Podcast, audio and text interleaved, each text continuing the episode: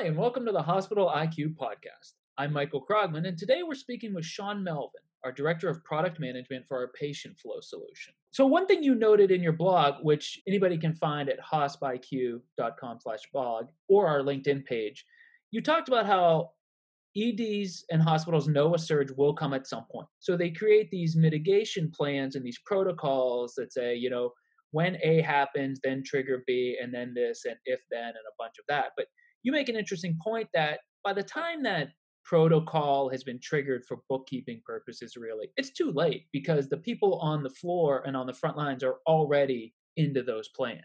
That's that's exactly right. Um, everybody knows it. You know, it's one of those things where you know when things are busy. The staff on the ground, the nurses, the doctors, care managers, that the people involved in running a hospital know when things are busy. They just do. And those surge plans, by the way, they're totally common. You know, I, would be surprised if someone who who works in a hospital hasn't been familiar with some sort of surge plan, whether you know it's it's a red, yellow, green situation, or even using things um, that are very ED focused, like the NEDOC score. That's a very kind of around for 20 years or so, I think. But that overcrowding indicator doesn't really let anyone know what to do inside the hospital. But again, by the time that happens, everyone knows there's a problem already. Hospitals are almost looking at the ED as a localized issue and just treating the symptom because the most common way for patients to come in is to the ED. And if there's a surge where a bunch of coming in are coming in at once, it's let's deal with this in the moment in this location instead of looking at the whole unit and making sure the whole unit is healthy. Yeah, exactly. Because it's the it, it's such a hard problem to solve that that's just that's just the move that usually happens. So so what you'll see as a result are resources that start to flow out of the inpatient side of the hospital over to the emergency department. So you'll see things like nurses who are on inpatient units who'll get flexed down to the ED to help patients who are waiting, who are boarding. I've talked with hospitals that employ ED hospitalists who literally take care of patients through most or all of their stay while they're there in the emergency department. And when I say that, I'm talking usually about you know patients on gurneys in the hallways. This is a I think that's an image that you would find, you know, any hospital would, would understand and, and agree with that. This is just something that happens. So, so yeah, to answer the question, you'll see a lot of resources kind of crowding there, and it's it's a it's a it's a real Rob Peter to pay Paul situation. So you're actually starving your inpatient resources even more to take care of that need, and it's totally understandable. That's where that's where the hottest need is.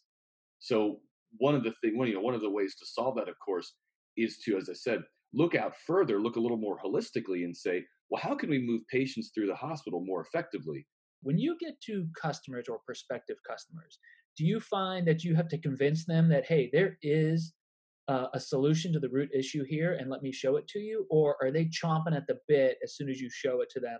Yeah, I, I think it's more of the latter. I, it's just that it's such a hard problem to fix, you know, and, and it's been going on for so long that that the conventional wisdom seems to be okay you know i i hear what you're saying but show me how does it how does it actually happen?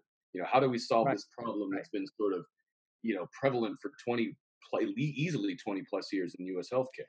And and the other key to our solution i think is that we forecast when a surge is coming so hospitals can proactively deal with it staff up ahead of time instead of just reacting to it afterwards correct?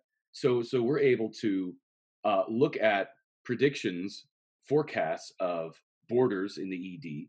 We can predict surgical boarding as well as uh, things like external transfers, patients who tend to come into the hospital from other facilities or uh, or doctors' offices and so on. So we're able to predict those things. We're able to predict movements inside the hospital. So those patients, as you know, for example, a patient who goes from an ICU to a step down or, or an intermediate care unit to a general medical surgical unit and then on out the hospital able to predict those moves throughout there.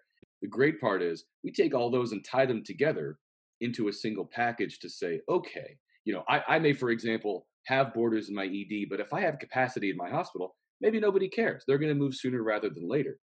But we also need to understand, you know, who needs to know about it and when, how far in advance, and who are the folks that can take action. So there's, you know, a communication piece there that's actually critically important. You can't just stick it on a wall on a unit and hope somebody walks past and sees it. So all of those levers, the the movements of patients, the movements of beds, the movements of staff, all combine into these recommendations to say not only the wave is on the way, here's why it's on the way, and here are things you can do to help alleviate that. That's great. And it's it really drives home that point that you make that even though the surge might present in the ED, the solution is not localized to the ED. It's a holistic solution, and you have to look at the the entire hospital to solve the issue within the ED. That's right, and it's been it's been a really, really, really hard problem to tackle, which which is why it's understandable to sort of focus up in those individual areas over the years. But the great thing now is we can look across, you know, the, a holistic view of the hospital and try to solve that problem. For Sean Melvin, I'm Michael Krogman, and this has been the Hospital IQ Podcast.